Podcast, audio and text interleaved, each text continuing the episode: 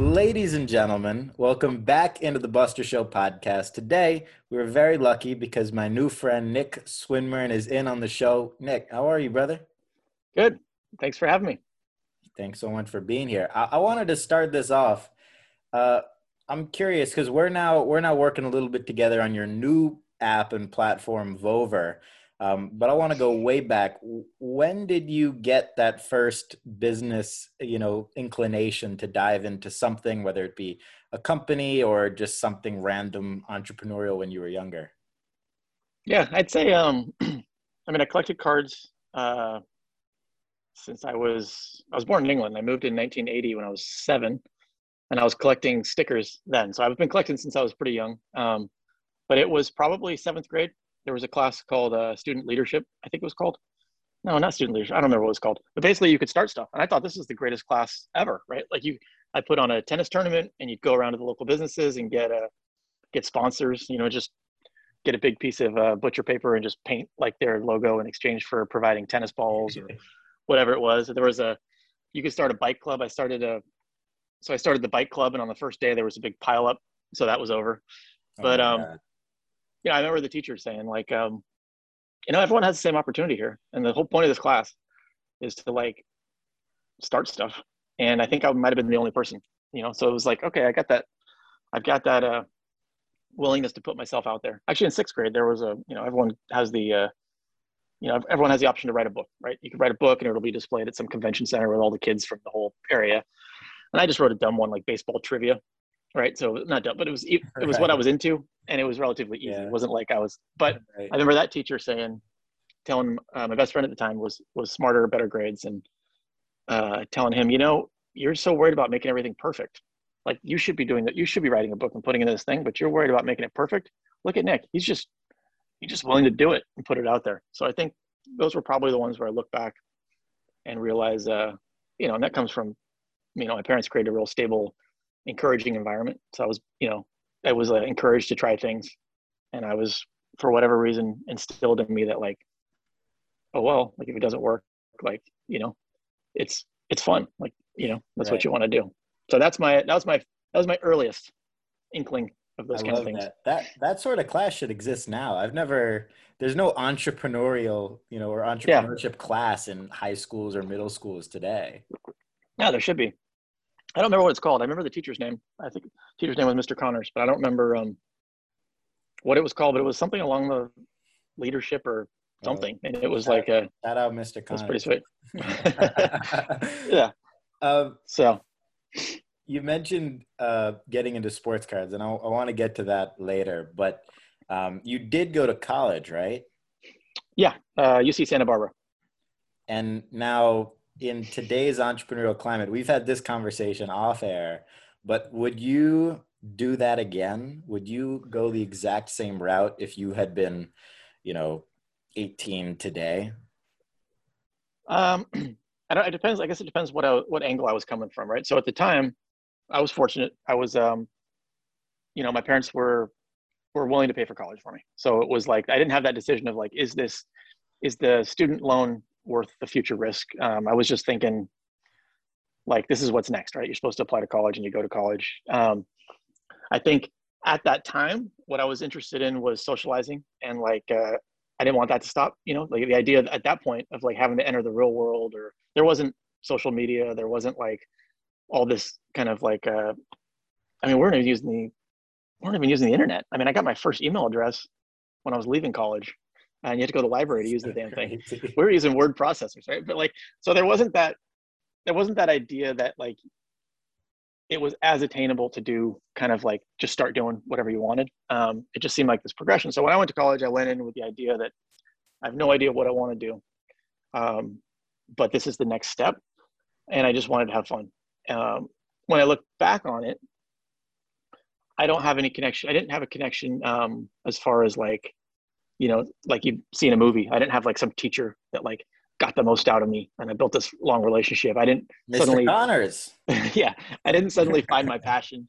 Um, but I did, you know, I did kind of learn to be on your own. I think it was kind of a, it replaced, um, you know, college replaced family as like the stability where like if you failed a class you're still in college. If you tried this and it doesn't work you're still in college. I got kicked out of the dorms but i'm still in college. I didn't you know so it's like you learn these lessons good or bad that like um everything that doesn't go right isn't final you know you still have a chance to keep moving. And so right. when i i didn't realize at the time but when i looked back and i tried to figure out like what did i get out of college it was mostly that. But as far as now i, I don't think i could. I think i'm too impatient uh, I don't have a long enough attention span. I think I'd be like, I want to do this now.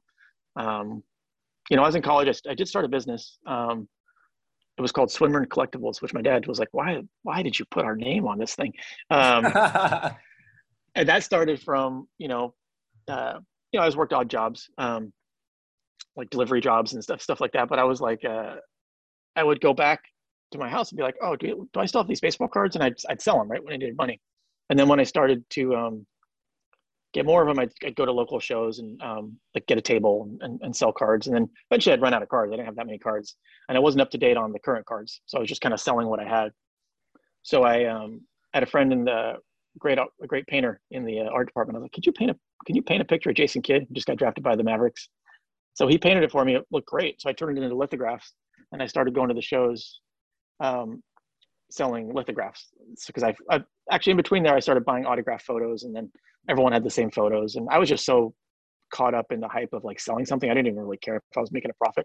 I mean it wouldn't it wouldn't have phased me or been that weird for me to buy something for 20 bucks and sell it for 15 and be like yes i sold it. I just liked that i'm, I'm the exact same way. The thrill is, is everything.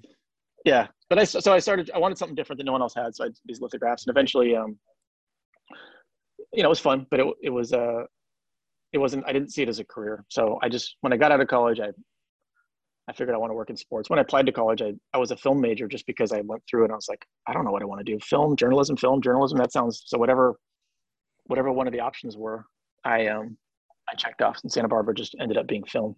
But yeah, it was fun. I don't know. I don't. I don't like. Uh, my son's twelve, and um, right now he says he has no plans to go to college. But we'll see what happens. Like he might, um, you know, he, he might want to at that point. So I don't know if colleges are going to exist by the time he's 18. I'm just kidding. yeah. Some well, of them might not, though. Some of them might. If it's not. distance, yeah, if it's distance learning, I'm pretty sure he's not going to want to just like he's going to be like, wait, why would I do that? There's a whole world in front of me. Um, right. And if I'm going to be on, if I'm going to be online, I think there's things I could figure out at a much faster pace and tailored to exactly what I'm interested in than than sitting through a lecture. Right. Also, I think the big misconception is you learn no matter where you are. You don't have to yeah. be sitting in a classroom to learn. You could be sitting in an office or sitting in a meeting and learn twice as much as you would in the classroom. So yeah. to box like the idea of learning into a school classroom that you pay for, I think is the biggest misconception for people. Yeah, well, especially now. I mean, it's crazy. It feels like I must have lived like when I mean, actually, was when I was a kid. Some of the shows we watched, we watched Leave It to Beaver. It was black and white, but um, like you know, there was encyclopedia salesman that would come around, and your your parents would get talked into buying the encyclopedia, and like oh, you know, and it would come. Here's our, I think it was alphabetical. Here's your 26 editions, and that was how you you'd open them, and you'd be like, oh wow, and you'd read about history and stuff, like, which seems so crazy. So your your options for like what you could discover on your own, other than just reading and reading, were were so much more limited than what they are now. So that was, I think, played a role in it of like, well, how would I? Now it's clear how you could how you could get you educate yourself or or learn more about any topic. Back then, it was a little more complicated. I mean, you'd go to the, I guess you'd go to the library and you'd dive into the Dewey Decimal System and try to find a book. so, but no, it's fascinating now with the videos and oh, yeah. Now you can just have someone make a video explaining something to you, and it's like it just it's it's insane. I think my head would have exploded if I was uh I was growing. I mean, my head still explodes at this age. Um, so I would imagine if I was younger and anything was possible, you know, I, I would just be like, I wouldn't know what to do with myself. So. yeah, definitely. Are you are you a believer that you know knowledge is just the most valuable thing ever, and and knowledge is also you know a form of power in that in that sense? Uh, I don't think I, if I was smarter, I think I would say yes. Um, I have like a like I don't yeah I don't know I don't I, I I still don't quite know how much I retain right? How much knowledge I retain. Like sometimes I'll be saying something and I'll be like huh I didn't you know now that I'm articulating it it kind of makes sense. I didn't know I knew that or I didn't put two and two together.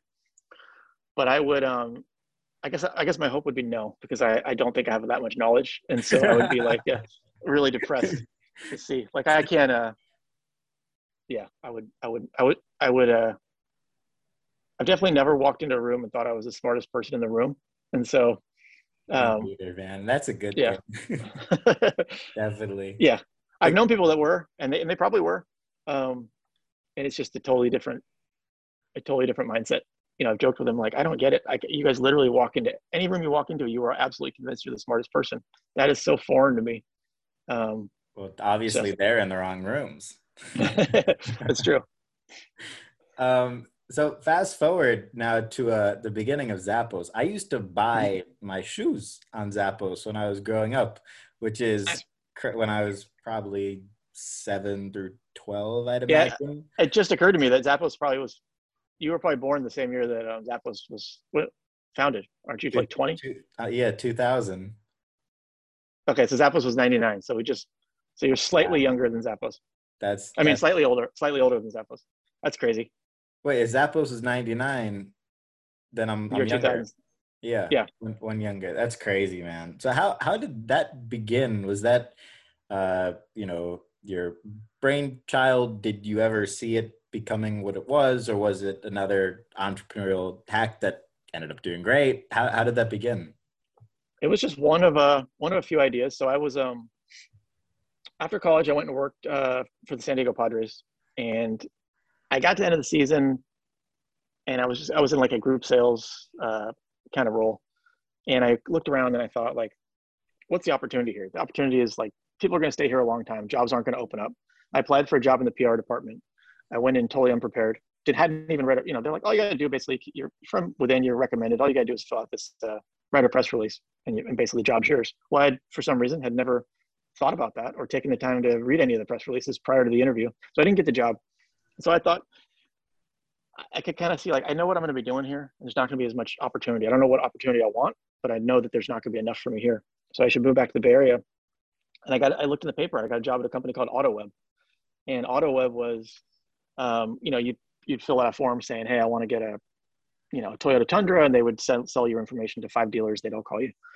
And I went to the interview, um, and the founder was like either a year older or a year younger than me. There was like only 10 employees. Everyone seemed so excited. And I was like, wow. And I got the job, uh, customer service. And then I eventually moved into like marketing. But I, um, this light bulb went off like, wait, like, you know, you've seen this, you've been told there's this path and this progression, you know, college, and then you, you work your way up. And, and these guys seem to be jumping the line, you know? And I remember one of the first days, the sales guys were all fired up because, I mean, their job was basically give something away and get paid for, as a sale. But they, um, they talked about this company, Amazon. Amazon had just gone public. I was like, what's Amazon? And they're like, oh, it's crazy. We're going to do the same thing. We're, going to go public too. And I was like, oh, this is like a little bit overwhelming. I try to figure out what's going on here. But I, um, so that opened my eyes. So I started looking around at like, what's, what's possible. Um, and I was looking for a pair of shoes one day and they didn't have them. And I walked around a couple other stores in the mall and I couldn't find them. And I was like, maybe I should make a, the auto web of shoes, right? Where someone will say, here's a shoe I want. And we'll say, okay, here's a shoe store that, that has them. That was a basic idea. Um, and then, but I had a bunch of ideas. I was going to start a company called forstudents.com. So when I actually left, and that was going to be like Yahoo. Yahoo was the big thing at the time. And I'm like, I'll have this site with all these links, and you have to have a student email address and all the student deals and all this stuff. Um, which I think is the only weird thing about college is you're in a rush to get out, and as soon as you get out, you're in a rush to get back in. You know, like you're like. but the um, so I when I when I left AutoWeb, I still remember Payam, the founder, was like pulled everyone together and goes, "Hey, Nick's gonna leave he's got a million dollar idea. And it was it wasn't shoes. Everyone thinks Zappos was called time. Everyone thinks it was that. It wasn't. It was for students. He's always going to start this for this student portal. Um, so I actually put I uh, Buddy Ken, who we recently just started a um, a couple years ago. We're uh, two of the three co-founders of a company, Green Park, uh, Green Park Sports. He, I met him at AutoWeb, and so uh, he helped me mock up this this JPEG, basically of like this is what the homepage would look like. And I don't remember I think I reached out to a company, Student Advantage in Boston, because um, they would like a student discount card. And I said, Hey, I'm launching this thing. Long story short, they said, well, Why don't you fly out to Boston? And they basically said, Hey, we'll hire you. We'll, um, we'll hire you to build out the student portal. We'll give you an office on the BU campus. You can hire 12 students or whatever it was. I took the job. I flew home, told my parents. Like, what? Like, well, hold on. Like, you quit AutoWeb, um, just short of vesting, mind you, and you did that because you had to start your own thing. The first person that you spoke to offered you probably, I mean, I was making like probably 15 bucks an hour at AutoWeb, 30, 30 grand a year salary. And these guys probably offered me like 32,000, you know, and like, and options maybe one day. And it was like, they're like, so you're going to move to Boston now and build this thing that you had to build for yourself for someone else for the same pay you were getting at the company you just left. And I was like, well, now you say it that way. Doesn't sound as appealing. so I told him, hey, you know, I'm not going to take the job. They, you know, they, and, uh, and my dad was, I thought that shoe idea was pretty good. I was like, nah, you're right. So the next day I just went down to a shoe store, took a camera, said, hey, can I take pictures of these shoes? Um, and if someone, I'm going to put a website, if someone, you know, uh, orders it, I'll buy it from you. And he's like, I can't give you a discount. I'm like, I don't need a discount. I just need to know that, you know, I have shoes to sell. So he humored me and said, okay, yeah, go ahead. Um, so that kind of started that. I just started doing research. I went online. I found this shoe show. The WSA show was every February and August. Uh, flew out to that and thought, wow, like at the time, I just thought I've worn Vans my whole life. If Vans has, you know, red, blue, white, and black shoes, and if I go back to the shoe store when this pair is worn out and the blue ones aren't there, I guess Vans doesn't make blue ones anymore. I just never thought about it. So I go to the show and I'm like, oh my God, all these shoes I ever wanted. So then I was like, okay, that's what I'll do. I got to put the world's largest shoe selection online. And then I, you know, got online again, did more research, found a, I think it was called a Footwear Market Insights report. Um, bought it for like hundred bucks, and it basically said that uh, five percent of shoes sold in 1998 had been sold through mail order catalogs, and it was a 40 billion dollar industry. So that was two billion dollars that was already being done. So I thought, shit, I've never bought shoes through a catalog, but you know those three things, which all two of the three were a result of the internet, right? I mean, I, I never would have um, found that report, and I never would have found that trade show in Vegas. Um, so from there, I just thought, okay, so I you know, went to Vegas uh, again with a piece of paper that just said uh, to the next show, just said shoesite.com. It's a green photocopy. And just started walking around and I couldn't get into the brand booths. And, but I, the feedback I got was, hey, you know, maybe one day someone's going to do this. Like, keep trying, you know? And so it was like, that was all I needed. That was enough of like an encouragement. That is you know, and, it, it's, it's, yeah. it's those little things, you know, it's like I couldn't get into the big booths, but I could walk the side, the side hallways where the smaller brands were. And it's so funny how like you know walking up and just like some you know dopey looking young guy saying hey what about selling shoe, shoe site? And they say called shoe site you know they could just be like get out of here because at the time it wasn't you know they the most most brands in the industry were just worried about cannibalizing the brick and mortar business. But it's like those few people that for whatever reason probably maybe just complete boredom because they were in a slow area were like what do you got going on and like yeah try it like so it's, it's those little interactions you know where you just get that encouragement to take the next step that you don't even realize that person didn't realize they were doing it. Um, they didn't give you any specific game plan. They just said, why not? So from there, I just kept going and realized, look, I need someone in the shoe industry. I need to raise some money. Raised um, 150,000 friends and family, and like, uh, actually, not from family on that one, just from friends. And uh, like, I got a temp job at Silicon Graphics. A guy across the hallway invested and introduced me to a couple other people. We're talking like, you know, the investments were anywhere from 2,500 to 10 grand. My chiropractor asked me what I was working on, put money in. It's like just you, friends from college, high school, put money what, in. What did you value the company at at that time? A million post. Um, and so the thought, you know, like I was like, how do I figure out, and how do I raise money? So I had, um, I had, uh, my brother's father-in-law was a attorney and I said, Hey, how do I do this? And he was like, hey, this is this is probably not the biggest idea, but this, this, is worth it. So he was great. He helped me out with, um, you know, getting my documents all set up. Probably. And he said, "How much?" The biggest yeah. idea. Oh my god. Like, how much do you want to raise? And I was like, I don't remember why I said 150,000.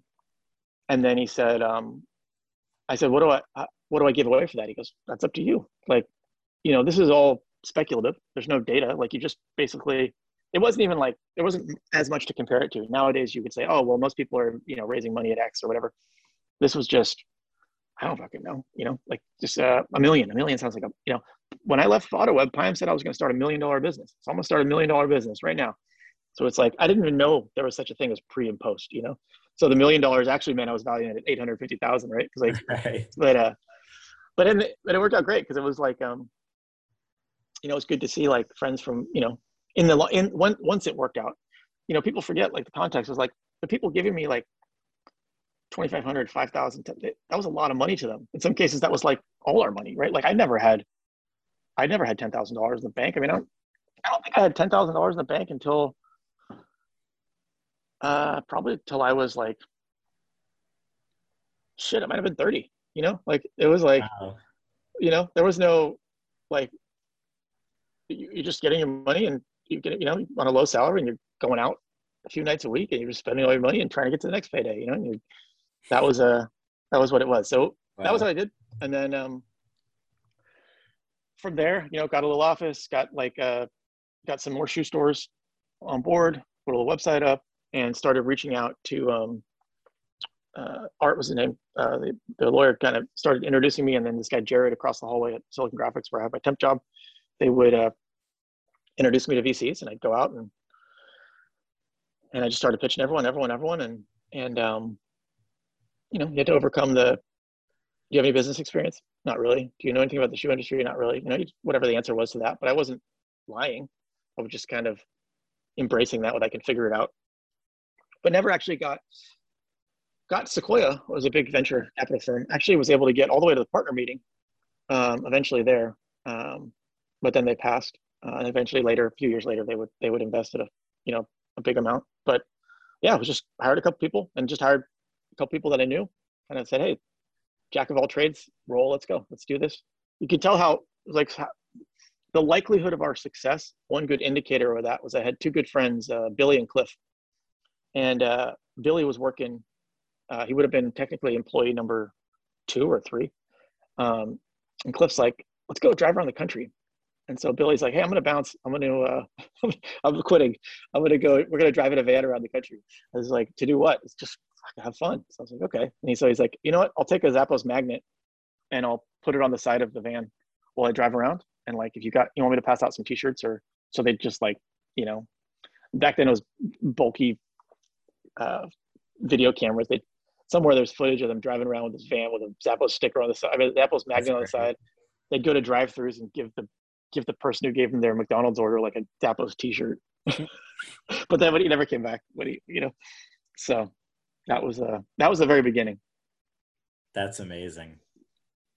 And then, what what were sort of some of the lessons learned throughout the building process? Um, like, if you were if you were to you know take a, a few of those key things or i'm sure you are um, from going from million dollars uh, post evaluation to you know obviously closer to what it ended up being um, yeah. how do you what what do you uh, value high enough to carry over into new endeavors like vover i mean the biggest lesson i have like because times were so different um, you know like when we like we had like picture this perfectly in my head we like we would hire a guy to build a website, right?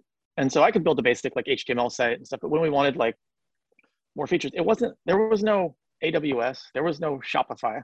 Like, so we literally would hire someone and they, they would come to the office with the new site on a, on a CD-ROM. And like, I remember this guy walked in, he's like, if you guys don't pay me more, I'm gonna, this is ridiculous. I gotta throw this away. It was like, you're kind of an erratic guy. And we're just like, Holy you literally God. see this, hold on, we've already paid like whatever, how much we paid for it. It's just like, so it's it was crazy back then. But the biggest lesson I got is just like you just take a step forward. You know, like you take a step forward, and um, well, where am I now? Like you know, I took the step forward. How has anything changed? Is anything the same? Okay, like what do I have? What do I need? Where am I headed? Let's take another step and just keep. You know, that was all. Really, the only skill I have is is just uh, being willing to take a step. The first step for a lot of people is the hardest, or the next step, or the next step, and then over time I've realized that the step backward or the step off the path is just as important as as the step forward. Um, but it's just that, and I think being transparent, like it's okay to, um, you know, it's okay to say you don't know. You know, we we, we had a meeting with Sequoia um, when we got to the partner meeting the first time. we had just hired these two guys from Nordstrom, and hold on a second, sorry. One of them the problem with this is every time I take a sip because I'm coughing of this coffee, it's going to make me talk faster.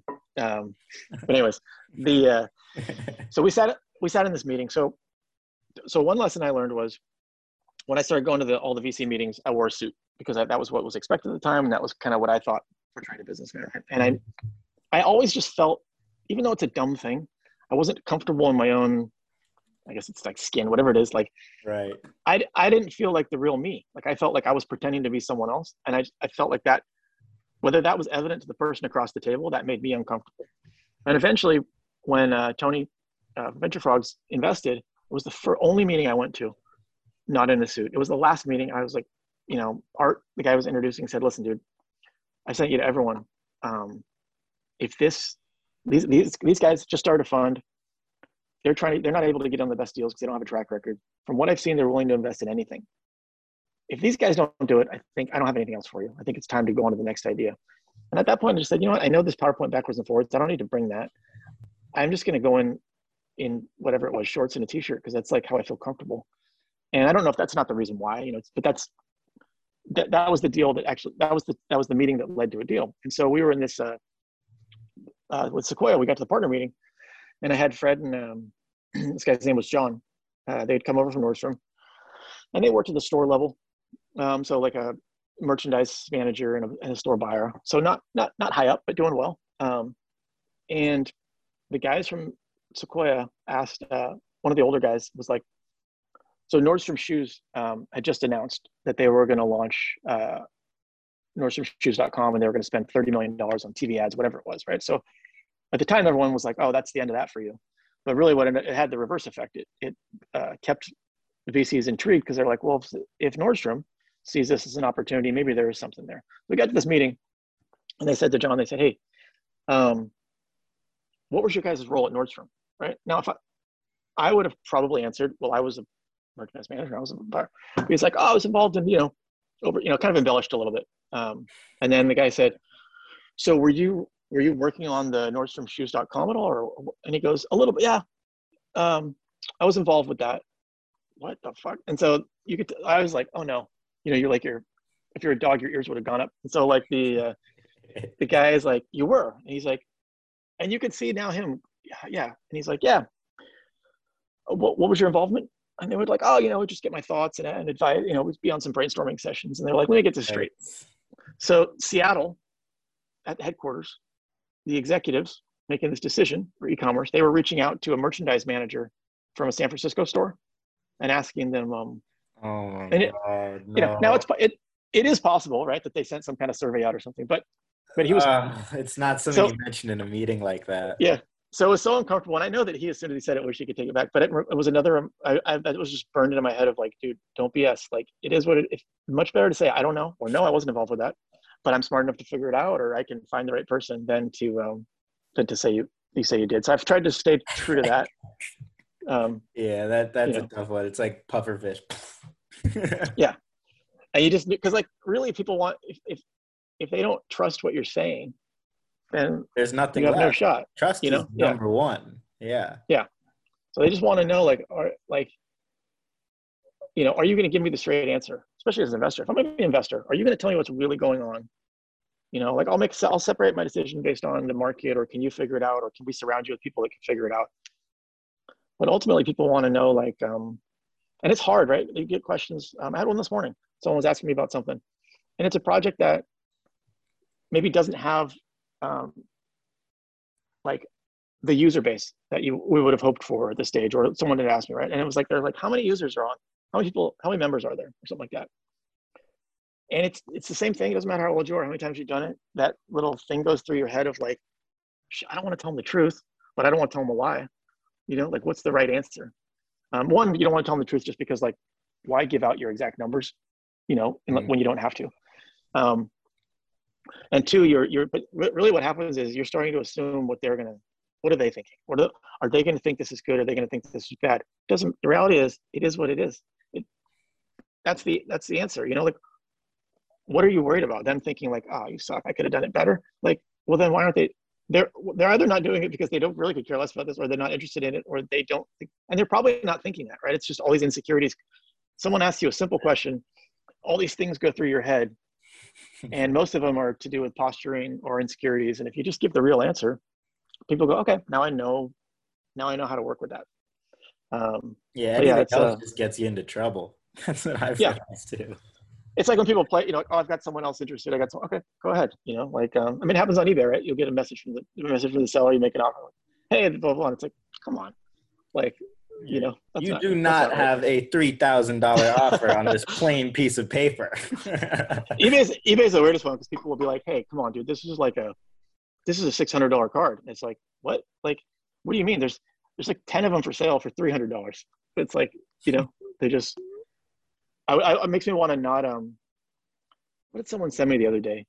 I actually don't remember if I bought it or not because sometimes I do anyway. But someone sent me a message. It seemed so aggressive to me. It was like I said, "Hey, I made an offer," and they said, um, "Listen, like, like say for example, say for example, they had it posted at like three thousand dollars, right? So hey, I'll offer you two thousand dollars because this is what it's worth, and they'll send you right back like, listen, you, I'll take twenty two hundred, but you better accept that right now. Otherwise, I'm raising the buy it now to four. And it's like, what, hold on, what is it? What is that?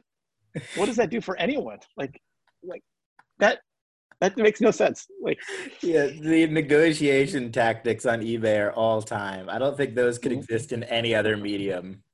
No, and so you still maybe like in that case, I think I still wanted it for. I was like, oh, I still want it the twenty Twitter, but like, I don't. It doesn't feel good to buy it from this guy. Like, was he threatening me that he's gonna like this is such a weird. He's threatening me that he's gonna raise the price. They, they'll still have the be- best offer on there. It's like um, it, it feels like uh, I don't know what what what it, what it, would be like, but it feels like the uh, eviction guy is like knocking on your door, and he's like, oh, yeah, you don't do it now, we're gonna yeah. change the whole set of rules. That's yeah. crazy. I, I think that like that comes down to what I've realized recently is all this stuff, whether it's a business or anything, it just comes down to how bad do you want it. It's like the basic thing. I don't know if we talked about this the other day, but like, it's like, it's just how bad do you want it? Because if you, if you want it bad enough, you're going to take that next step, take that next step. You're going to figure it out. And if you don't want it bad enough, that's okay. You know, like you should constantly reevaluate that. Like if you, if you're going down, um, like if you're going down a path, like for me, for example, a lot of people ask, why did you leave Zappos after seven years? It's like, I didn't, I just didn't, what, what, what the role was at that point wasn't what I was interested in. Um, and like, or, Hey, why'd you start this thing and then stop? Or, or why did you start this thing and keep going? Just how bad did I want it? And that changes on a daily basis. You know, like it's, it's such a weird thing. I guess getting back into that, um, not just saying what you think, there's all these like external pressures and internal pressures where it's like, shit yesterday i told someone this was going to be the world's this was the greatest idea in the history of the world and and there's a huge opportunity. And i woke up today realizing that's not the case. So what should i do? If i had never told anyone the day before that this was the world's greatest opportunity then i would just wake up and be like huh all right well glad i got that extra night's sleep and realized the flaws in this plan. But sometimes because the day before you had told someone like oh this thing's going to be awesome. Like this i'm going to work on this now. Now it's like you you still have the same information. It's still not as appealing, but there's that thing that just makes you. Well, I got to keep going because I already told these. I don't want you know. Well, how am I going to explain it? And then it's like, get older and you go. If someone says, "Hey, what happened to that thing?" People used to ask me all the time because I start a whole bunch of things, and, and you know, the majority of them don't turn into huge successes. What happened to that thing? And I would always like, oh, let's get all stressed out. Now it's like, oh, it wasn't the best use of my time. You know, like you, you it up and you thought, that was interesting. But then either I discovered X or about that that made it less interesting, or I discovered something that was shinier that I wanted yeah. to chase. Sometimes, you know, well, I, you're you're in a great position because there's so much instant credibility. Whereas I'll just be like, and I have a very very small version of that, with especially with social media, but I'll just be like, no, it it failed. Like it blew up in even if it didn't, even yeah. if it was great. I'll just tell people that it failed because why not set the bar low if you have an opportunity to? Because then yeah. everything they hear from anybody else exceeds the the low point that i set it at to them. And then that's true. you're golden. Yeah. I think the uh yeah for me what's weird is when you say credibility i always struggle with that because i i i feel like i don't think about yesterday. You know like i think that if there's one thing that like helps me is i don't the past seems so long ago and i really I don't I don't take any like um I mean I take pride in it at times or like oh you know like Zappos for example I'll see the UPS guy oh that's cool this Zappos box yeah that's funny like long, long time ago but like I'm more I'm like so excited about today and tomorrow um sometimes to a fault. That like sometimes I'm like I don't want to like I don't want to talk about I don't want to be Zappos. I don't want to be, talk about that. I don't want to talk about this yesterday. I want to talk about want to be today mas- and tomorrow. A, a retrospective mascot. yeah, because it's like it's so like what's you know what's what's in front is like so is so fun you know and that's what I think that like for me I always assumed maybe you you know you would do something you have a big success and you would just kind of sit there and, and just reminisce and think about that and then you get you start going you're like wait a minute I'm 48 but like other than looking in the mirror, like I don't know what the difference is between, you know, I feel the same as I did when I was like in my 25 at 30 and like I'm, you know, like I mean some things are different, you know, obviously family is more important than these kind of things, but like I don't I have that same enthusiasm. I don't feel like I start I feel like I start in the same starting blocks as everyone else when I'm going to work on the next thing. The only difference is I don't have to I don't have to take the time out to to ask an investor, right? Which is good or bad. Um, there's less of a vetting process, so I can learn lessons the hard way sometimes because it's like there's it's like ready to say go. There's no one to say, hold on, have you thought through this, this, and this? Nope, don't have time for that. I got to go. Like uh, you know, but at least you're only you're only risking your own your own money. So it's not like something where you're. But then and then the benefit that is you're not you're not locked into someone else's. But like I don't know. Like I I like the idea of just starting of just feeling like you're you woke up today and like you know it's the same. It's, you get the same chance of success of anyone else. Doesn't matter what you did yesterday, good or bad. It's like, what does today look like? You know, and then, um, and even sometimes I start worrying about tomorrow. I probably don't think about tomorrow enough. It's like, no, just let's just think about today. What do we want to? What are we going to do today? right. How are we going to get it going? That's the. I think that's the. When people talk about like time, um, you know, getting older and realizing that time is so valuable. I think it's like the time is only valuable if you're using it you know? Like so if you're sitting there thinking about the past that's like that's not that's not what that's not using your time. And if everything's about tomorrow so for me the most the most liberating thing from successes has just been the ability to like all right like anything's possible today. Let's go. What are we gonna what are we gonna do? And you don't have to think so, about making money either which is a huge no. Yeah. Not in the yeah, same way is, at least. Yeah which is um which again is a good thing and a bad thing. Like there's there's so many like different levels of um of discipline or freedom that you just have to balance. You know, it's the same as like a fighter that's like um, hungry and just wants it so bad, and then gets a big payday, and it's just harder to train. And it's like, which one's which situation is better? You know, like, you know, the the hungry fighter is trying to get to the point where he doesn't have to train as much, or doesn't have to train, but then the fighter that's that doesn't have to train is, and it's having a harder time getting out of bed to go run in the morning wants to get that hunger back. So I think it's always just a, you know, it's always just a balance and performance is affected yeah. both ways. And it's just like a, and that's why I think it's just looking at, you know, Hey, you know, you, you're not as hungry as you were 10 years ago. You can't get out of bed at five o'clock in the morning and, and run. And, you know, you might do one or two workouts instead of three or four, but like, that's okay. That's what today, you know, that's today. So it's like, I don't even know what I'm talking about. Maybe too much coffee. No, no, that was great. It, it, it, all is just a big rubber band because the problem with having a bunch of money um, is then you don't think about how to make it monetizable as quickly. Whereas in for somebody who's just getting started, it has to monetize, and that can often make it a better business. But sometimes worse. Yeah. Really depends on the situation and person. Truthfully. Yeah, and the team. Like if you're if you're by you know if it's your money and it's, and it's just you, then I think there's like, you know, there's things that'll, um, there's good things good and bad about it. But then it's like when you have a team, and then, you know, you you have to be making sure that like, you know, you're also doing the best thing for the company and the team that's part of it. Um, you know, so there's another layer to it where you can't just say like, oh well, no, it's not well because like they, you know, you've sold a vision. They've they've jumped on board. They're working hard, and like um, and they deserve you to kind of put them in the best position to succeed instead of um. So lots of different uh, lots of different stuff. But you know, back to college, like yeah, I guess I guess my answer is no. There's no way I'd go to college. Um, you know, not thinking about this because there's just so much. So much, so much opportunity that you know I wouldn't be an influencer. Um, uh, just because I can't figure out how to how to uh, like I don't I don't really want it, but like I just look at it and go, how the hell do people get all these followers and all these things? Like I, you know, I just sitting there putting stuff out for myself. It seems like, and um, so I think that's the challenge. But I think the the idea of like starting a business, but even then, I guess the business is the business of yourself, which is pretty awesome. But like, um, yeah, there's just so much possibility and so many people you could look to and go, huh, at every level, like this person did it. This, oh, how'd they do it? Go find out exactly how they did it. Sometimes that's the hard part sometimes I think like um, I used to think it was laziness. I've gone off on another tangent, but I used to think it was laziness that people would ask me about competitors, and I'd be like, I don't know. Like I don't know, I don't know names. Like people always ask me, oh, do you know blah blah blah? Nope. Do you know blah blah blah? Nope. I just live in my own little world, you know. And so like, um, and so a lot of that's because I don't really invest in other projects, so I'm not really part of that like you know community of like, oh, right, let me introduce you to this person, this person, this person.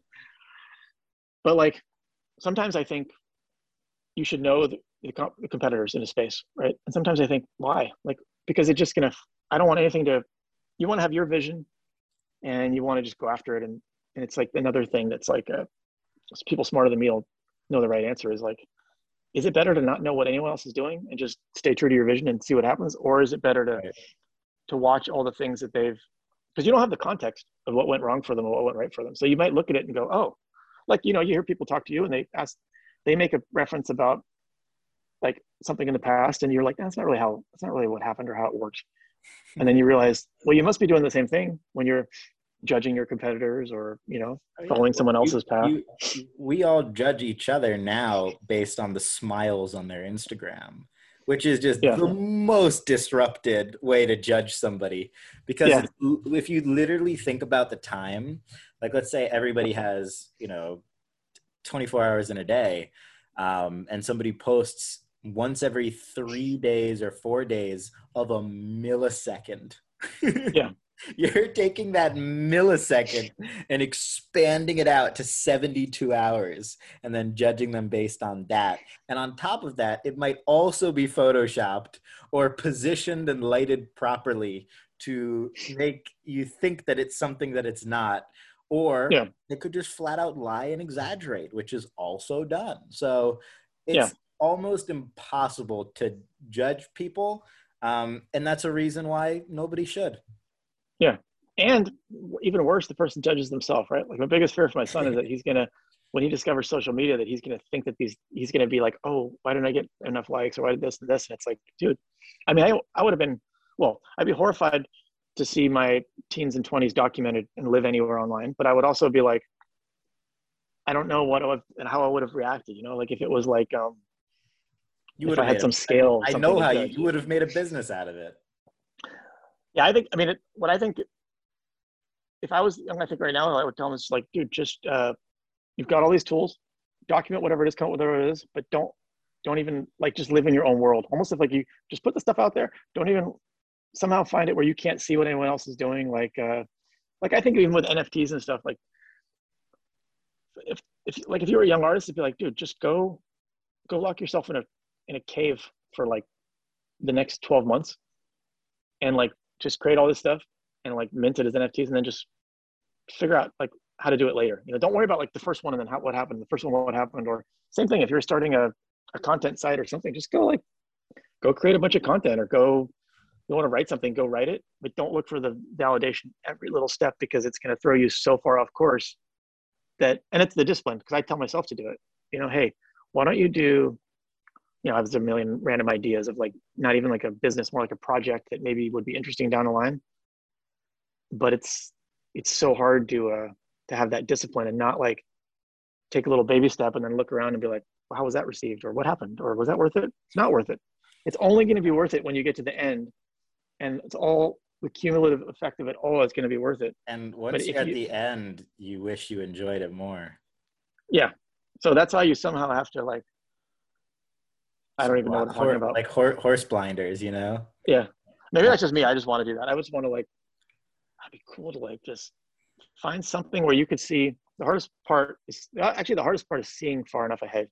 Well, you either see far ahead, but you can't see the steps, or you see the next step but you can't quite it's like blurry your vision of like where exactly it's going but if you can find that thing where um, happens every once in a while where you believe you can see the vision and you believe that you can see the path that point, I think it's like, hey, you you gotta you gotta um you gotta put blinders on and just like do that. But it's just so hard because every uh every conversation, every attempt at getting uh, validation is like to knock you off that path.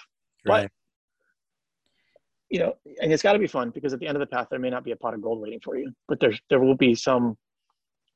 There'll be more rewards than you're aware of at the time waiting for you. Right. The lesson you learn probably won't be the one you intended to learn. The the knowledge you gain that you can, what people will pick up on it probably won't be that same thing. But by the um, end of it, you're so desensitized to the success that you've had that it means nothing by the time that you get it.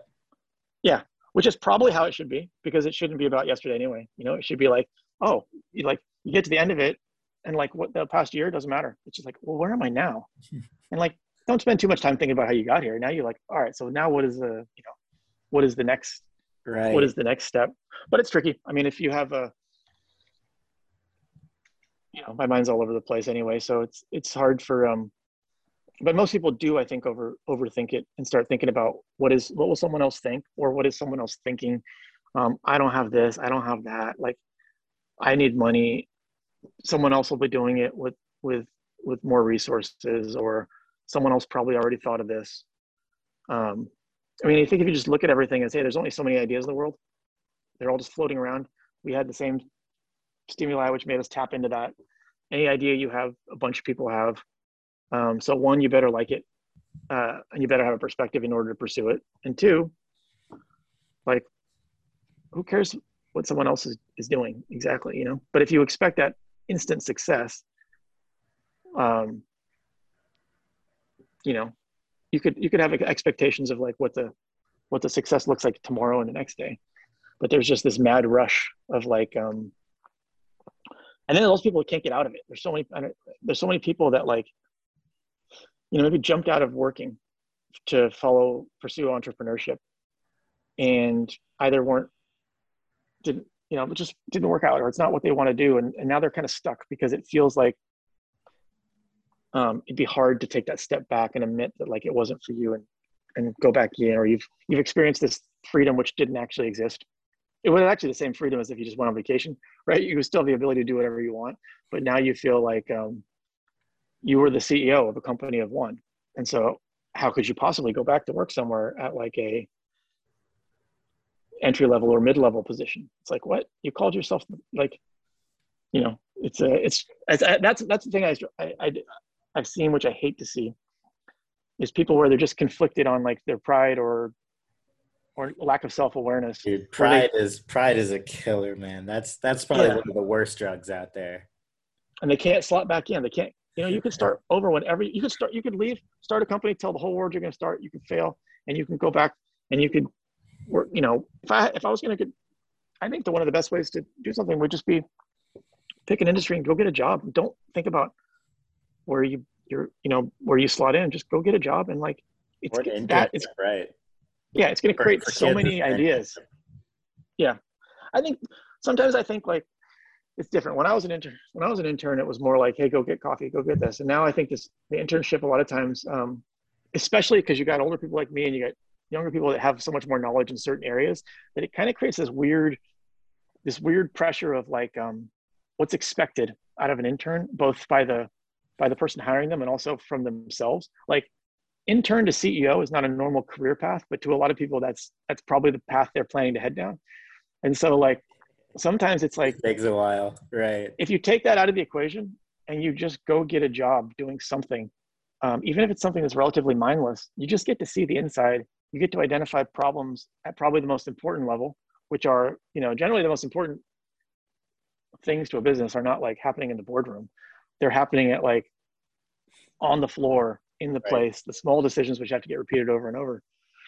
So sometimes I think like, uh, you know, when I was younger, I was like, I wanted to belong to something. You know, it's like, what am I gonna like? I I would envision like, I always want to be an athlete, and then I realized by like eighth grade was probably my peak of my athletic career. I realized it was over, and like, so uh, likewise, likewise, yeah, it, it was never gonna happen. And so I was always drawn to brands, and I was like, you know, like if you apply to a job, it wasn't just like it wasn't like I'm gonna apply to be a customer service representative in these five companies, it almost felt like to me the brand like oh almost like you become part of this brand and it like seemed exciting. Um, and so I think, you know, if I would go back, I would just, yeah, like what's that? What are those captivating brands? Just go get, go get that entry level job. I don't even know why I'm talking about this. I'm, I'm, maybe I'll go do this, and then just, um, you'll see the inside, and you'll it'll just trigger so many ideas. That's just so much better than sitting at Starbucks trying to think of how to start a billion dollar company. you know, like, but you you say that, and I'm like, well, that is school, except instead of you paying them, they pay you. You're yeah, still, that's true. In, in, a classroom, you're still doing work. You're doing yeah. homework, which is uh, non-financially correlated in any way, shape, or form, except you're paying them to do work. Um, yeah. Whereas in you know a job that you're passionate about or interested in, even at entry level position, if it is the right fit, then you're getting paid to do that same, if not better work. Yeah, I will say entry level. So one of the things when I was starting Zappos is I got a the temp job was at Silicon Graphics, and it was just a like HTML, basic HTML web design for their corporate intranet. And like, I took that job because I wanted spending money while I was while I was trying to figure this out. But if I never would have um, I never would have taken that job. I never would have met Jared across the hall. I never would have met Alex, who invested and went on to become like a venture capitalist. Like I never would have. Right. Like there's these little steps. I never would have been able to ask someone like, "Hey, can you help me make this deck? Like, does this look right? No, that doesn't look right because I found someone in a company who was used to making decks to present within the company, whereas I didn't have that. So, I think there's um, I think there's so much pressure on having it all figured out. And if you just look at like today, it's like, what can I do today? It just leads to like so many so many different possibilities, you know, of things that you could, um, so many random things. It's like, it's like that same dilemma of like, you have a great idea. You, you're supposed to keep it to yourself or say it out loud. I still don't, I think you have to have context of who are you saying this out loud to? You know, you probably don't go into, you know, you don't, you don't meet someone, you go, Hey, I'm, I'm working on a, uh, a coffee startup. What are you working on? They're like, I'm working on a coffee startup. You're like, oh, I got a great idea for a coffee startup. You probably don't want to do that, but like, you might want to, uh, but anyone other than that, I know where the best coffee beans are. yeah, you just talk, and it just leads to um, it leads to stuff. I mean, like the, the number of conversations. I mean, you're much more um, social than I am. Like the number of people that you know and the number of relationships you maintain and keep up is like I, I think to myself like I don't like I don't know how he how how he does that. Um, but it's all those little conversations, right? That like you, you never know which one and and all the oh like connecting the dots which will lead to incredible opportunity. So I, I do think that social media is also an expediter of uh, keeping up relationships, whereas and and things like Clubhouse too, right? So um, I, I, was thinking about this the other day, and I think Vover will will end up being very similar in this regard. Um, I was in a Clubhouse room. There were 500 people, 30 of which I knew personally. Um, I was playing basketball the other day, just by myself, shooting around, and I was like, I was thinking about my my friend uh, Chris, and I was like I haven't hung. Why do I feel like I hung out with Chris recently? Where I haven't seen the guy in person in two and a half years. I was like, what? We hung out just the other day, and then it clicked. I was like, no, he was listening in the clubhouse room, and we had a couple of back and forths, and we both probably correlated that as we had hung out. And that is the great social expediter of maintaining relationships. But yeah, you know, I, I think it's all it's all just a matter of um, what you want to do. And, you know, I, I think the best businesses are ones that are based around authenticity because there is no such comp- such thing as competition in authenticity. Nobody will yeah. ever be Nick. Nobody will ever be Buster. If they try to be me, that's them being inauthentic, and then it doesn't work. If it's me yeah. trying to be me, it works. If it's you trying to be you, it works. I like those, like this podcast, for example nobody could ever be Buster, even if they wanted to be, had all the money in the world. Um, I could never be Joe Rogan either. You know, it's just yeah. not. It's just not how it works. Whereas it's different with a coffee business. Although yeah, some true. authenticity still plays. You know. Yeah, I think you just got to be yourself, and you just the most thing. Got to be honest with yourself, and everything is like. I'm just fixated on this lately. It's like because you know have, I don't know if you do it, but I have you know, you have the voice. You talk to yourself in the mirror, right? Like you have like the like i'm my competitive voice is only internal and it's like looks in the mirror and it's like you fucking like it just like you know you just wake up every day and you get yourself you get like you talk to yourself in a way to get yourself fired up whatever works for you it's like right. when you're working out right right when right. you're in the gym and you don't want to do another push-up and you're so tired there's a voice. That, that voice either says, it's okay. You know what? You've worked really hard today. Why don't you stop? Or it's like, listen, you, you, you know, like you've worked all this point. Stop. Don't give up now. You're just calling yourself by his name. So I have that like, um, actually when I had company base camp, like there, I was a, uh, I was like, let me try teaching one of these classes one day. And this other guy, this, it, and the reason I did it was because the manager had jumped in for a trainer and he was just so positive and like so upbeat that I was like, man, Jason, you were, that was a great class. Like I was working hard because you're so positive. And I go, you know, it's weird. That's not how, in my head, like when I'm working out, I'm going to dark places, and I'm thinking like, the reason I'm the reason I'm still pushing on the bike is because I'm thinking someone has like, you know, kidnapped my my my kid, and and I and I what am I going to be too tired to chase him down? You're going like, you're going full Michael Jordan on this yeah. one. or like if I'm doing if I'm doing push-ups, I'm thinking like like like you know so uh, what am I just gonna? I'm just getting my ass kicked or something, right? I'm not gonna get up. Like it's just like I go, that was really weird. So I, so I, he goes, well, why don't you try teaching a class? Um, this is was a disaster. He said, why? Well, let's try it. Why don't you teach a class um, and teach it how, like, give it, give it an example of how you would do it. So I tried it. It didn't work. It was basically like I was like, because you know you're a minute on the bike and on the ground. I was like, all right, listen, pick up the fucking hey, you know, like what the person next to you is not smiling at you; they're laughing at you, like that. Because that's how I that's how I get myself right. going. Is I look and I go, and I do think that to that Michael Jordan stuff is I think we all have to.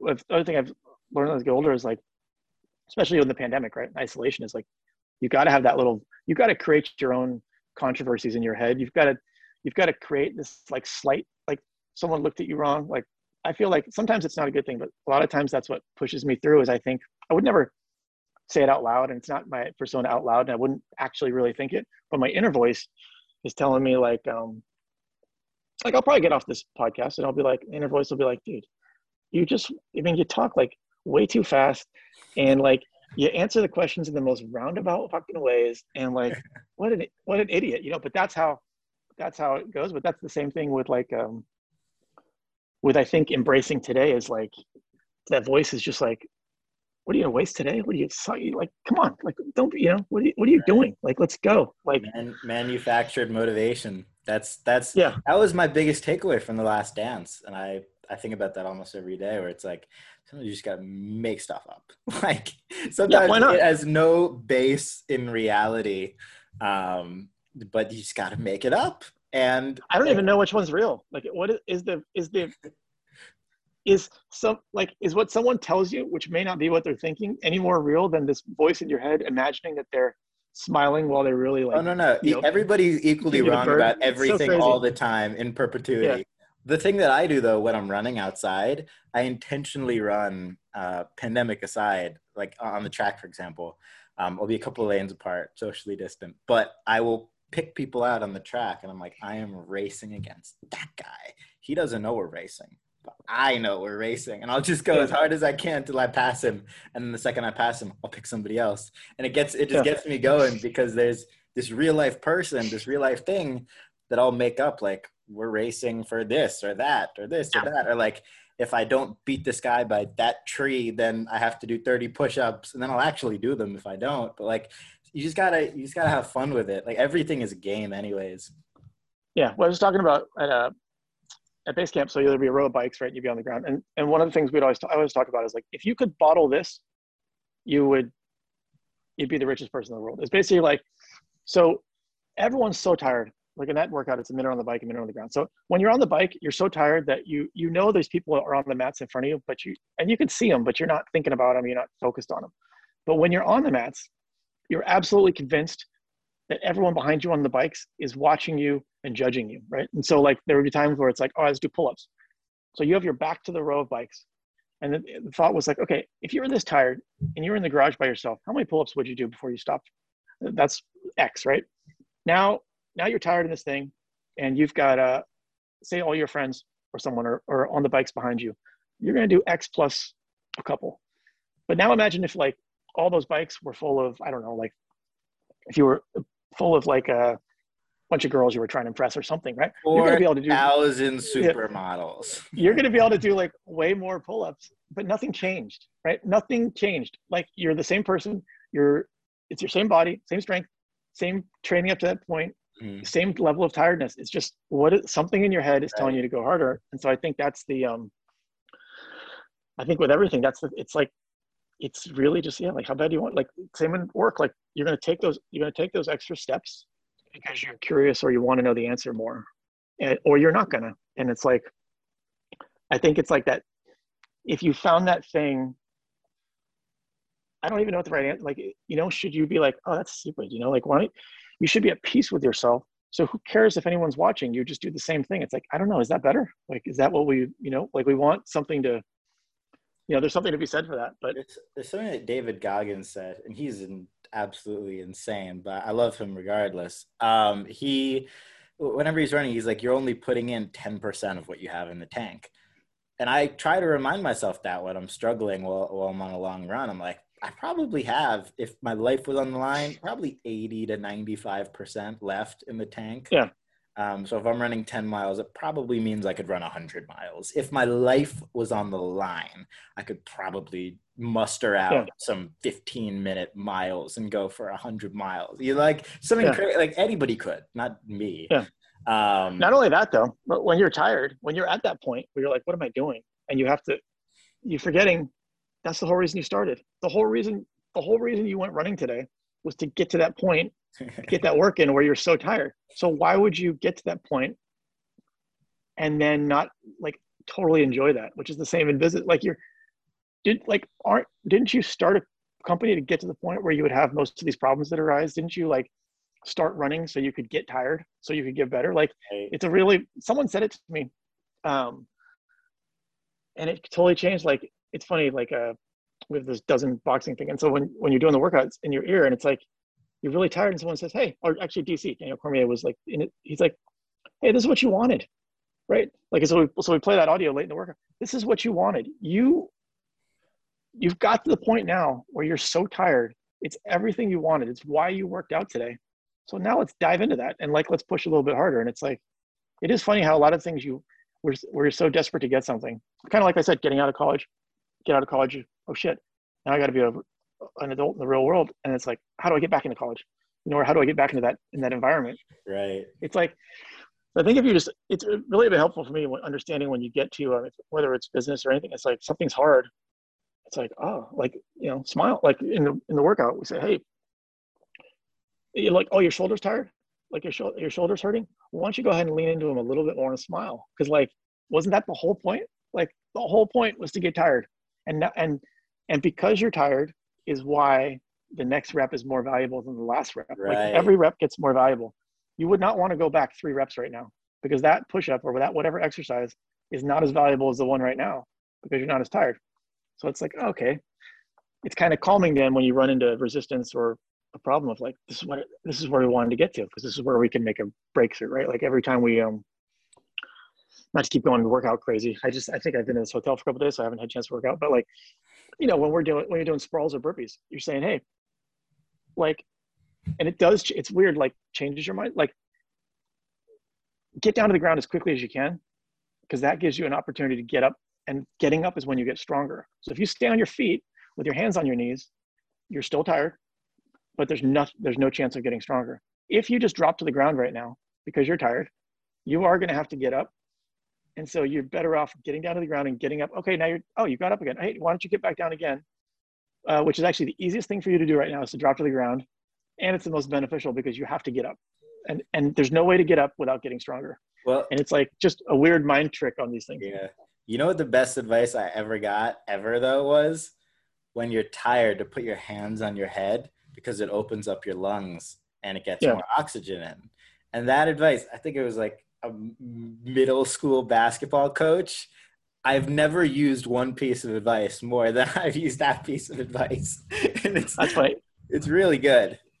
Usually when I think of that, I'm too tired. Like then it's funny how sometimes even the act of putting your hands on your head is like that's hard. Like I'm so tired. I don't I, I can't put my hands on my head. And it's just like, but it's true, right? It's like um in in that example, which is which applies to anything I guess the one thing I've gotten older is I realize there's so much you can take from working out and like how you attack it, how you approach it, why you're doing it, which is just really symbolic of everything else. Is like, yes, right now because you're so tired, or maybe your shoulders are really tired, especially in the, these boxing workouts, it's hard to put your hands on your head. But but by doing that, your lungs will open. Like you know, like there's this risk reward where it's like you have to do it. And how much harder is it than standing there anyway? Like so, it's um to me that's like um you know I realized what was missing uh, at one point when I I was never like a big workout guy, even though I started a couple of gym companies. Was like I remember trying CrossFit for the first time and like being like, huh, I'm not strong. I, I hate the heavyweight part. I'm probably just gonna hurt myself. I love the endurance parts or like the, you know, the longer workouts, but I just can't right. stand the the weight part. But wow, like you forget um, that you've been missing competition. And at first you thought, you know, like you'd play like I'd play in like a co-ed like soccer league, right? And it's like you play on the weekends, and it was like, even though the level of competition wasn't that great, I wasn't that great, Rush. It was like it was nice to have that like good against evil feeling for a little bit, you know, like where you line up and you're like, I know this is like a little bit um, overkill what I'm thinking in my head right now, but I, but without that, you have like only you're all on the same team. You need that rivalry, and then what CrossFit showed was, hey, like, stop overthinking it. Like, there's not athletes in you. There is an athlete in you, in everyone, and so it was like that wow like okay um, for me i was probably 30, 30 early mid 30s how old am i now? No mid 40 i don't even know.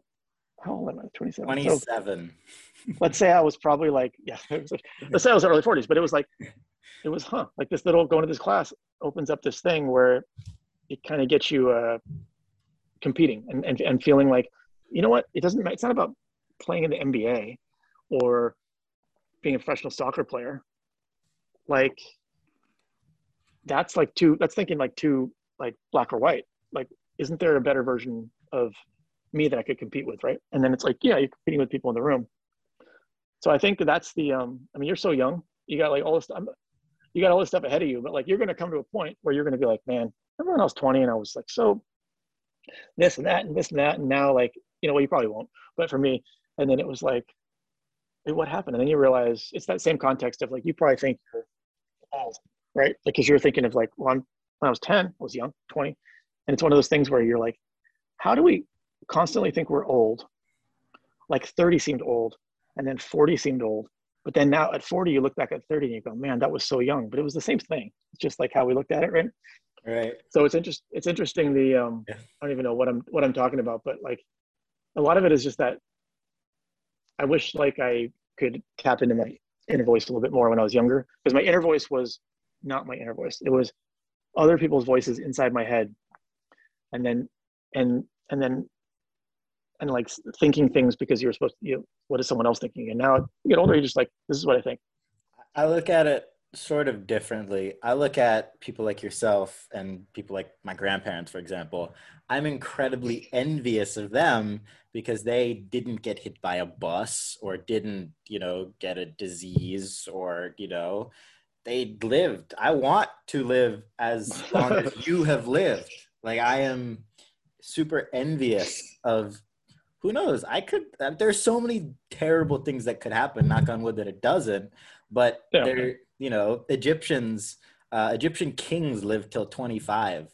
That would mean I have five years left, you know? Yeah, no, that's, so, yeah. When you start thinking, you start thinking that it just, it definitely like messes with your mind for a while. And, and it like, um, yeah, well, I mean, the older you get, the more, the more you think about those things. But all I think is the only difference is before when I was younger, I would probably like wake up and be like, oh, I'm so tired. And now it's like I wake up and I'm like, haha, you know, like, like, like it sounds, it sounds like so cliche. I'll talk about it, but like, yeah, like I get out of bed, and I'm like, yeah, it's a little harder. You're like, oh, I'm a little stiffer and this, that, and the other. But then you, when usually when you're, you know, I'm walking all the way to the bathroom in the morning, I'm like, yes, another one.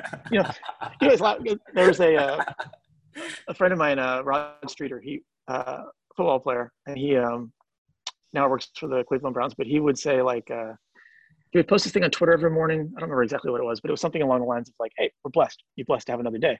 And then I always thought, okay, but then you hit a certain point where you're just like, you know, if you think of it that way, you're like so excited. The reality is, no matter how old we are, we, we all have today, right? And tomorrow, like today's today, and tomorrow, anything could have happened to us, or today could have happened to us.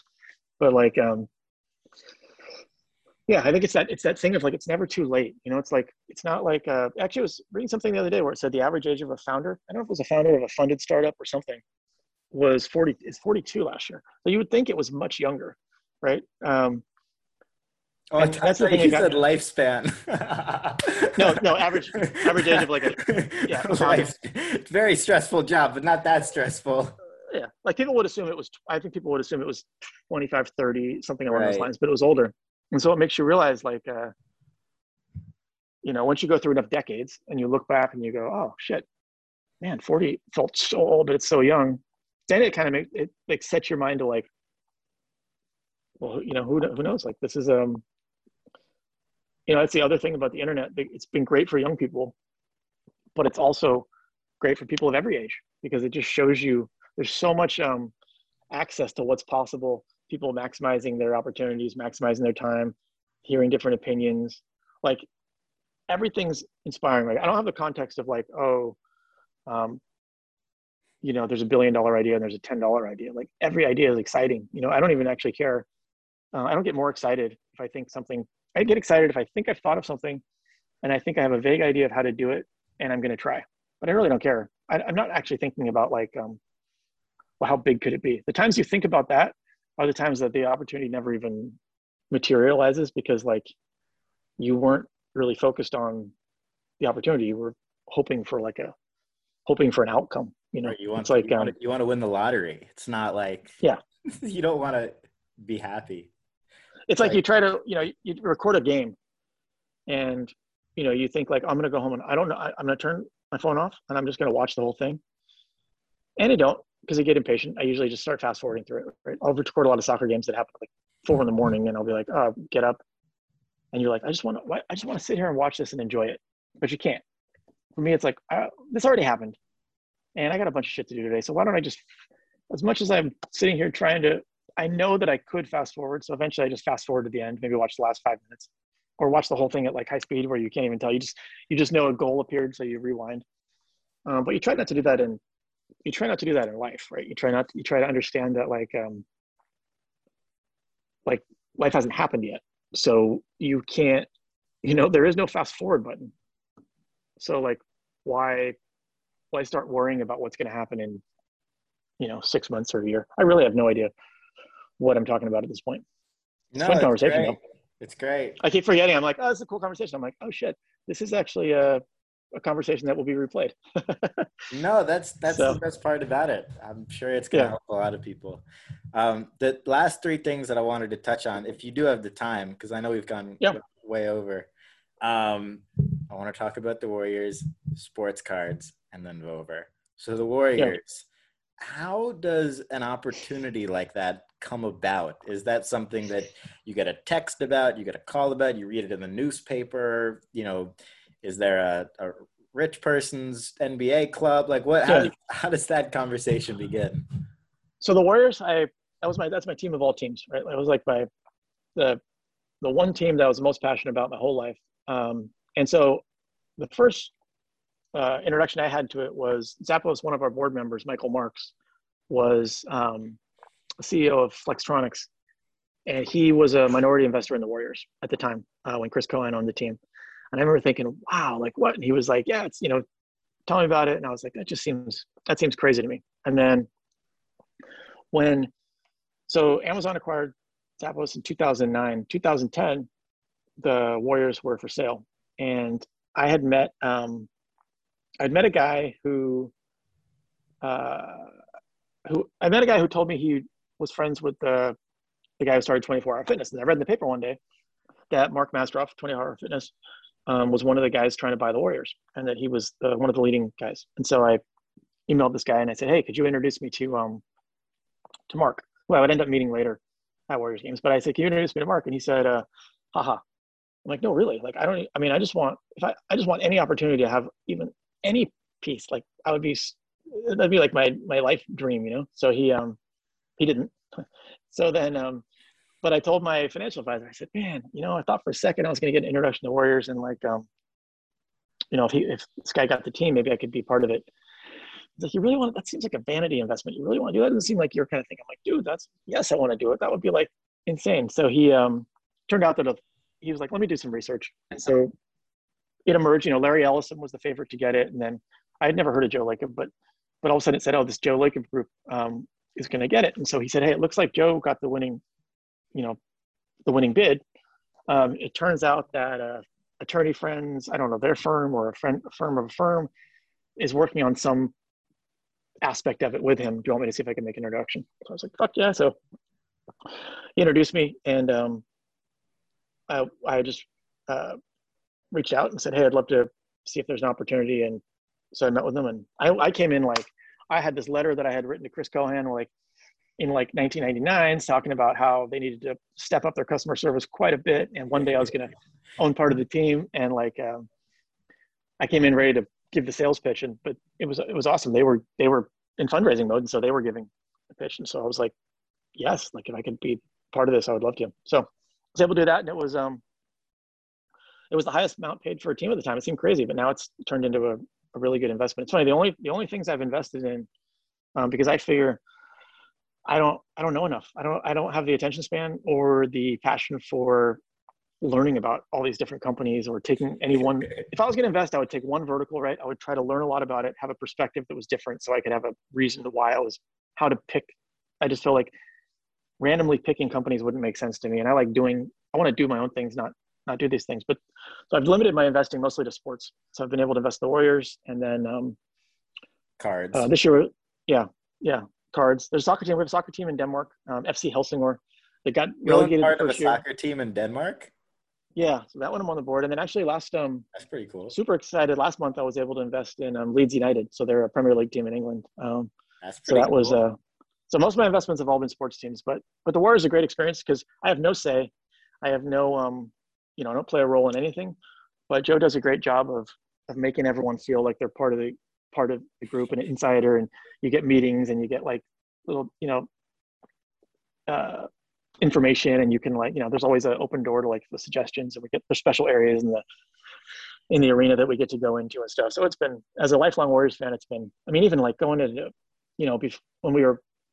early days when jerry west was there it's like you the night before the day before the draft having an in-person meeting and listening to jerry west and talk about like different things and just being able to ask a question. I would just ask questions just because i want to say that i asked jerry west a question about you know this player or this player. Right. That stuff is like you know the financial return has been great but like that's the stuff that for me for me was it. Um, and then sports cards actually was tied into the warriors a little bit because you know i hadn't collected since since college. And then in 2012 i so when i when i joined the warriors group i wanted i was like what am i going to i need to have something right? At the end of this i want to have something that so i started collecting game worn jerseys um, and then that was a good investment yeah yeah so i would i would i would do that and then i was would uh, primarily through um, Gray, the NBA auction stuff. But then I would get a couple of catalogs. I got a catalog once and it had some player, uh, baseball player, foreign baseball player who was selling his card collection. I was like, I should get back into cards. So I wanted to pick something. So I picked, um, I didn't want to pick any other basketball team other than the Warriors. This is 2012 because I just felt like, I don't know, it's stupid. Like to me, it's like, if I wanted to wear a Miami Heat hat today, I wouldn't wear it because I would just feel like it's just disloyal, you know, like I should only right. wear a Warriors hat. Yeah, but I, um, with the Knicks yeah, so I picked. Um, I used to wear a Knicks hat in uh, high school because it was my name. I thought it was, and people would call me Knick when I'd wear it. That's but funny. the um, yeah, but the uh, and I did like I did really like the Knicks when they were going up against the Jordan's Bulls. Like the that team yeah, was just so fun to watch. Those guys, yeah. Yeah, but cards I was I wanted something, so I, I randomly picked Kevin Durant because I figured he was current, so it was still exciting. But he, his I would only buy his rookie cards on the Sonics because the Sonics didn't exist. So I did that, bought a bunch of cards, hated the mess from eBay, put everything in a storage unit. 2018, got it back out, and um, and just started buying stuff and then started with basketball and then really just well you must you know, have done was, great on those KD investments. Did pretty good. Um, you know, it was confusing because when I was a kid, it was Topps Fleer Donruss was very easy to understand, and there was and there wasn't grading, and then all of a sudden it's like 2012. I'm trying to figure out which grading company, which card, you know. Um, well, you went with PSA and BGS. Yeah, it was. They were mostly BGS, and so then I um, sold them, and I just decided that I was going to buy um, I watched something about Luka, and I was like, I'm gonna buy a bunch of Lukas. before the season started. So his first card was the Panini content, uh, the uh, contenders draft picks. Yep. Um, so I just started trying to buy every single autographed or numbered one of those I could, and then I sent them all to BGS because I looked at my KD cards and I'm like, oh, they're BGS. I sent them there. I should send them to PSA, but um, I did that, and then I I bought Trae Young the same thing. Was Luka and Trae the same? Yeah, same thing. And but I bought his contenders. I didn't I didn't really understand, and then I thought, oh, this is their first card. And then I kind of put those away in storage because I just got again overwhelmed by this eBay mess. Like it's just such a crappy system of all this random packaging you get.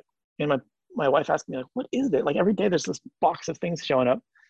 And then I found out like, oh, you know, there's so many cards now. I should have waited and bought, um, you know, his Prizm or his Prizm, right. at least in his Mavs uniform or something. Treasures, right? Yeah. So the next year, but because I put them away for you, I didn't really notice that. So the next year I did the same thing with Morant and what else. And then finally, like when the when the pandemic started, I started looking at the cards more, and I um, I realized soccer, and I was like, wow, you know, soccer was always big passion, and being born in England and growing up in England always made me feel like connected to being a kid, and so I just kind of dove into soccer and really enjoyed it. So I just, you know, been kind of the same. Um, what I've learned with the Warriors is like go after things that you're passionate about, and like, you know, things that you, you know, if I just like have a hunch, see a player, that guy could be good, or I believe in this or that. I like the modern stuff just because I like to, I like that it's that it's evolving, right? I want to know, like, I want to pick someone, I want to be proven right. Um, yeah, that's so, that's the gambling nature, though. yeah, it's true. Um, but it's um, yeah, so I really enjoyed that. Um, yeah, but it's a, it's crazy. I mean, like you, it's so once you get into it, it's just so consuming. You know, you sit there and you you wake up and the first thing you're doing is checking eBay and like you're, and then like you're looking up things and it's just like and you're thinking, oh, I should have done that. I should have done this. Is this crazy to buy this? Is it not crazy to buy that? Like, um, crazy. There are like three dopamine kicks along the process too. It's like a the first dopamine kick is when you find the card that you want. Okay. Yeah. Then the second dopamine kick is when you win the card you want, and then the third is when you get it. And then in theory, there's also a fourth, which is when you sell it. But um, there's just so many like yeah. energy. But like anything, you get desensitized to it really quick. I probably got desensitized after my 20th look and see card. And now yeah. still packages of like a hundred of them show up because I really like the set. Um, but you know, like anything, I I decided I was convinced that Derek Jeter, like three weeks ago, that Derek Jeter was the best buy ever. I don't think that that's not true, although a lot of his cards have had has gone down quite a bit since I thought that. Um, yeah. But I went on eBay and I just cleared. I cleared eBay. I was like, I my philosophy was if modern Prizm silvers and you know Topps Chrome silvers and whatever of the biggest names in basketball are super popular, it's inevitable that the biggest name in modern baseball history, apart from Mike Trout and guys like that, uh, Derek Jeter on the biggest team, the baseball equivalent of Kobe Bryant, right? Five championships, captain for 20 years, New York. Um, you know, he's getting inducted to the Hall of Fame this summer. I'm going to get every silver equivalent of the big basketball cards. And I did. Um, yeah. But I got desensitized to it really quick. but, th- but those are the fun things when you like think that, and maybe I'll be right, maybe I'll be wrong, but the process yeah. is the most fun part. Yeah. Yeah. It's definitely like when you have an idea and you get in there and you're just like frantic and like I gotta I gotta do this before someone else taps into this idea is the fun part. Now definitely for me at least, it's made for some things where you just like bidding, bidding, bidding, buying, buying, buying, and then you, you see an alert and you're like, yep, and then you're like, oh shit, that's not the one I wanted. That was uh, wait, that's not even the right thing, and like now it comes and it's but the uh yeah, it's intoxicating. I mean, like, and it's funny you talk to people and like the amount of time doesn't matter like what they're working on. It's like the amount of time where it's just like that takes over, and it's like you know, it's it's it's funny. You, you see these things. That's another interesting thing on social media and the internet now. It's like you can see like these things that you feel like are unique to you, where you're so excited and you just watch and you see other people in the same boat, and uh, you know, it definitely like it's definitely fun. The cards like you know, it's kind of that it's, it's that uh, it's the unknown. I think makes it exciting because some days you're like, I should be buying way more, and some days you're like, I should be selling everything. Like it's just that. it's, it's that, that constant ebb and flow, right? Yeah like i literally and, and for me like with my personality it's literally like you know what? Today is the day to sell a bunch of shit. Like this is let's have too much stuff. Anything that you're not you can't explain to yourself in five seconds why you have it let's get rid of it. And it's like okay let's go on ebay then and research and uh ooh ooh ooh and, just, and then it's like wait what happened? I didn't sell anything. Instead i just bought a bunch of more stuff and some of which i can't explain why i bought it um, but it's uh the thing is also two things that I, I've picked up in this last year of card collecting is one, if you're not selling a card, then you're technically also buying it at that price.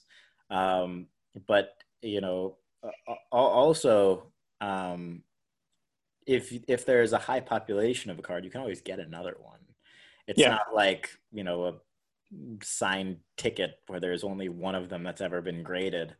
Uh, yeah you know, or something super unique like a Michael Jordan signed football with somebody random, you know, right? But yeah, um, so you can always get it back in theory, especially for modern cards.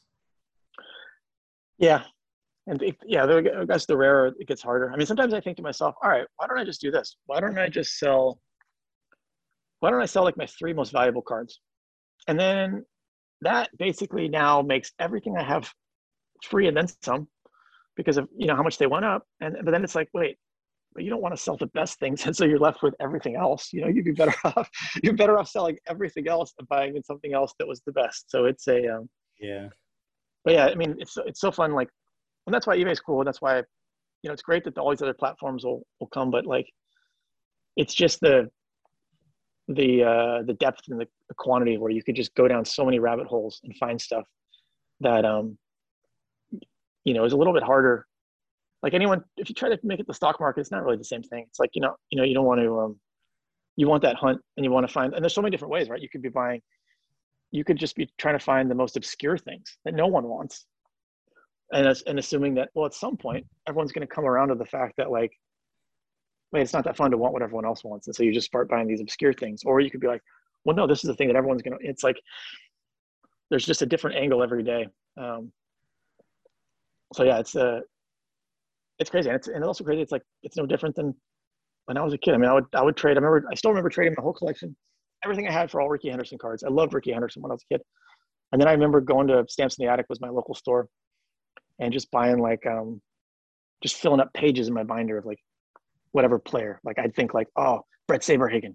I want all his rookies, you know, or I'd be like, oh, Willie McGee. I want all Willie McGee rookies. And I just like go home and I'd be like, probably tell my parents, look what I, what, how was, what'd you do at the card shop today? Cause I could walk there.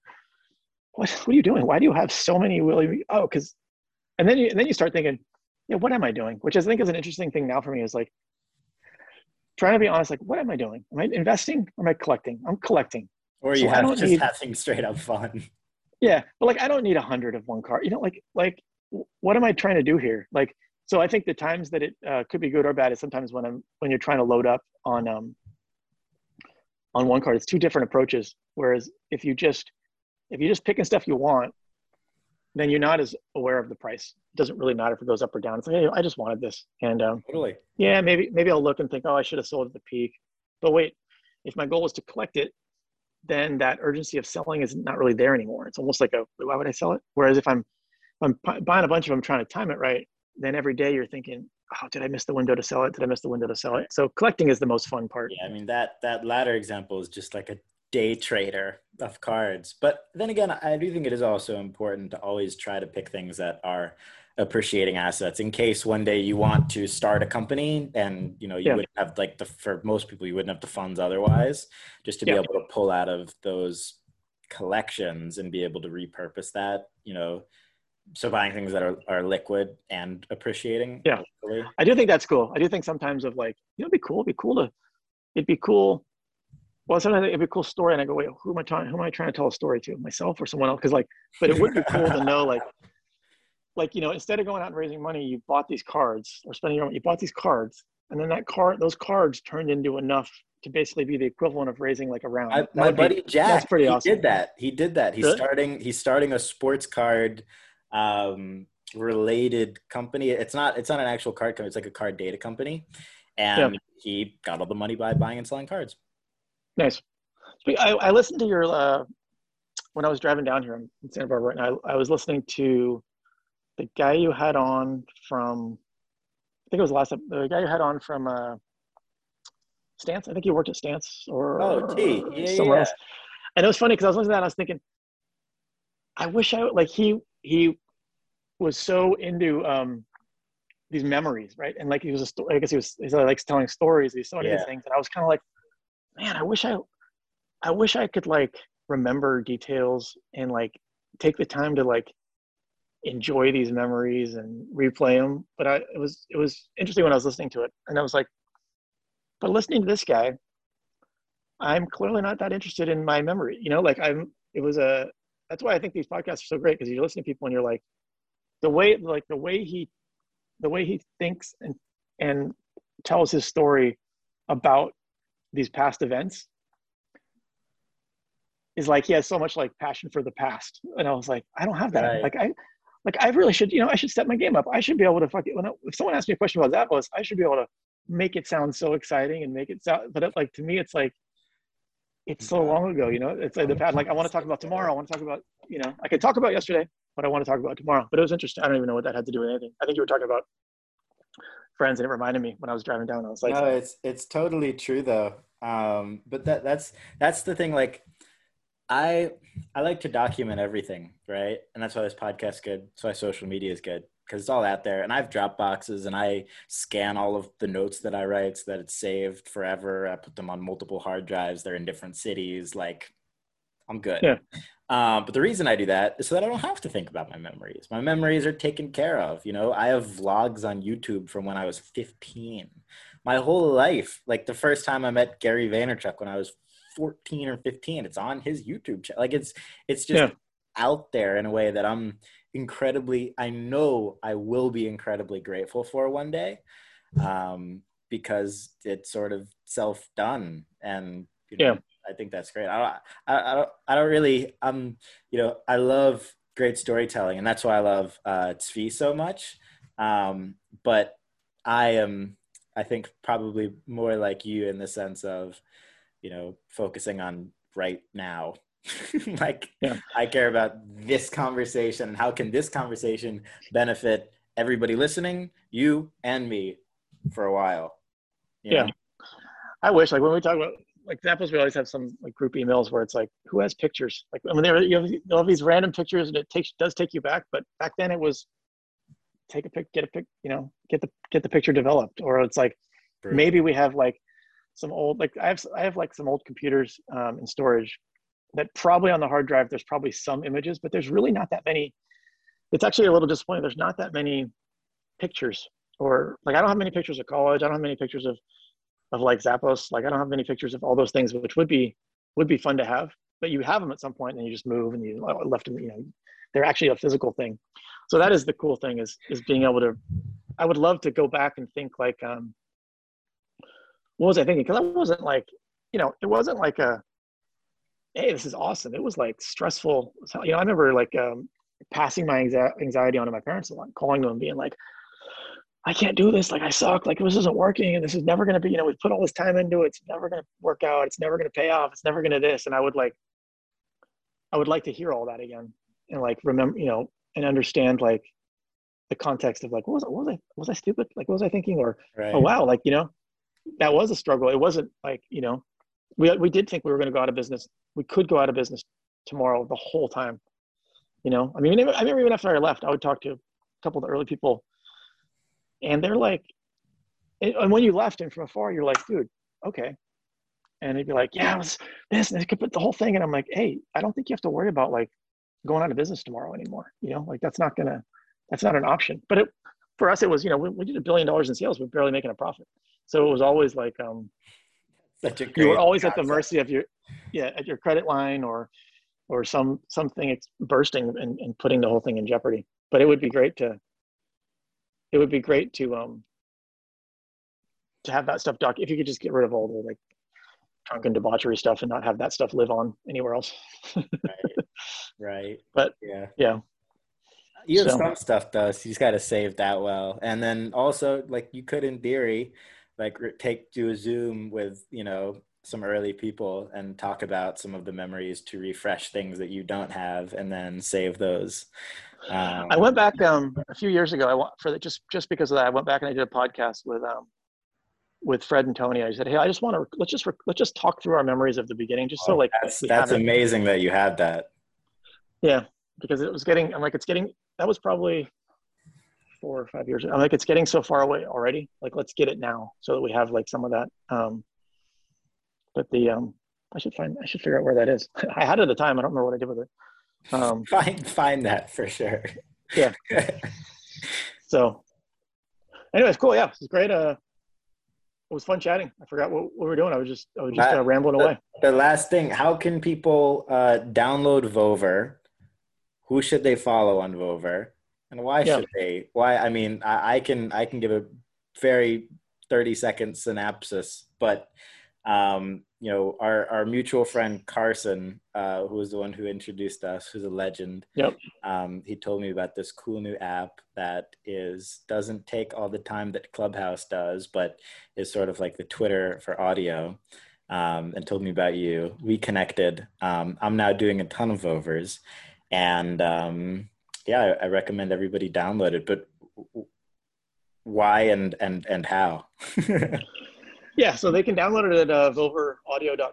Uh, it's in the play Apple or it's in the App Store and the Google Play Store. Um, you know, I thought it was an opportunity to short form audio, right? Where you, um, you know, podcast is just so much emphasis on one one conversation like this. But you know, if we could have something where, as you have thoughts, you could just jump in, document them. Whether it's for yourself, you could just set everything private and just kind of document your own thoughts. You can organize thoughts into playlists um, and just kind of create it for yourself, or you can, you know, share your thoughts with other listeners, or you can just listen, listen to other people's thoughts. You can, even if you don't want to speak, you can still be a curator, take a bunch of thoughts and and create playlists with it. Uh, we have shows. I'm just trying to set the tone, you know. So we'll have some shows that are anywhere from three to 15 minutes um, on a variety of topics. Um, but yeah, you can download it Vover audio, get in there, get some thoughts. It's still a work in progress, still adding features um, still adding shareability stuff, and um, we got some some cool ideas in the future of of different things you can do where you can put context. So you know, you write something and you don't really have the context, you can't tell the tone, but with uh, with audio, you can um, you can get something across. A minute's a lot of a lot of time if you actually if you actually use it, um, and you can um, losing my train of thought. But yeah, you can um, yeah, share your thoughts, hear other people's thoughts. You can respond. You hear something interesting, you can respond with audio as well. So you can have a conversation, but you don't have to be there. You don't have to worry about missing it. You can replay it. Everything auto plays together. So I could go to you know Buster's page and and just push play and listen to everything he he has to say.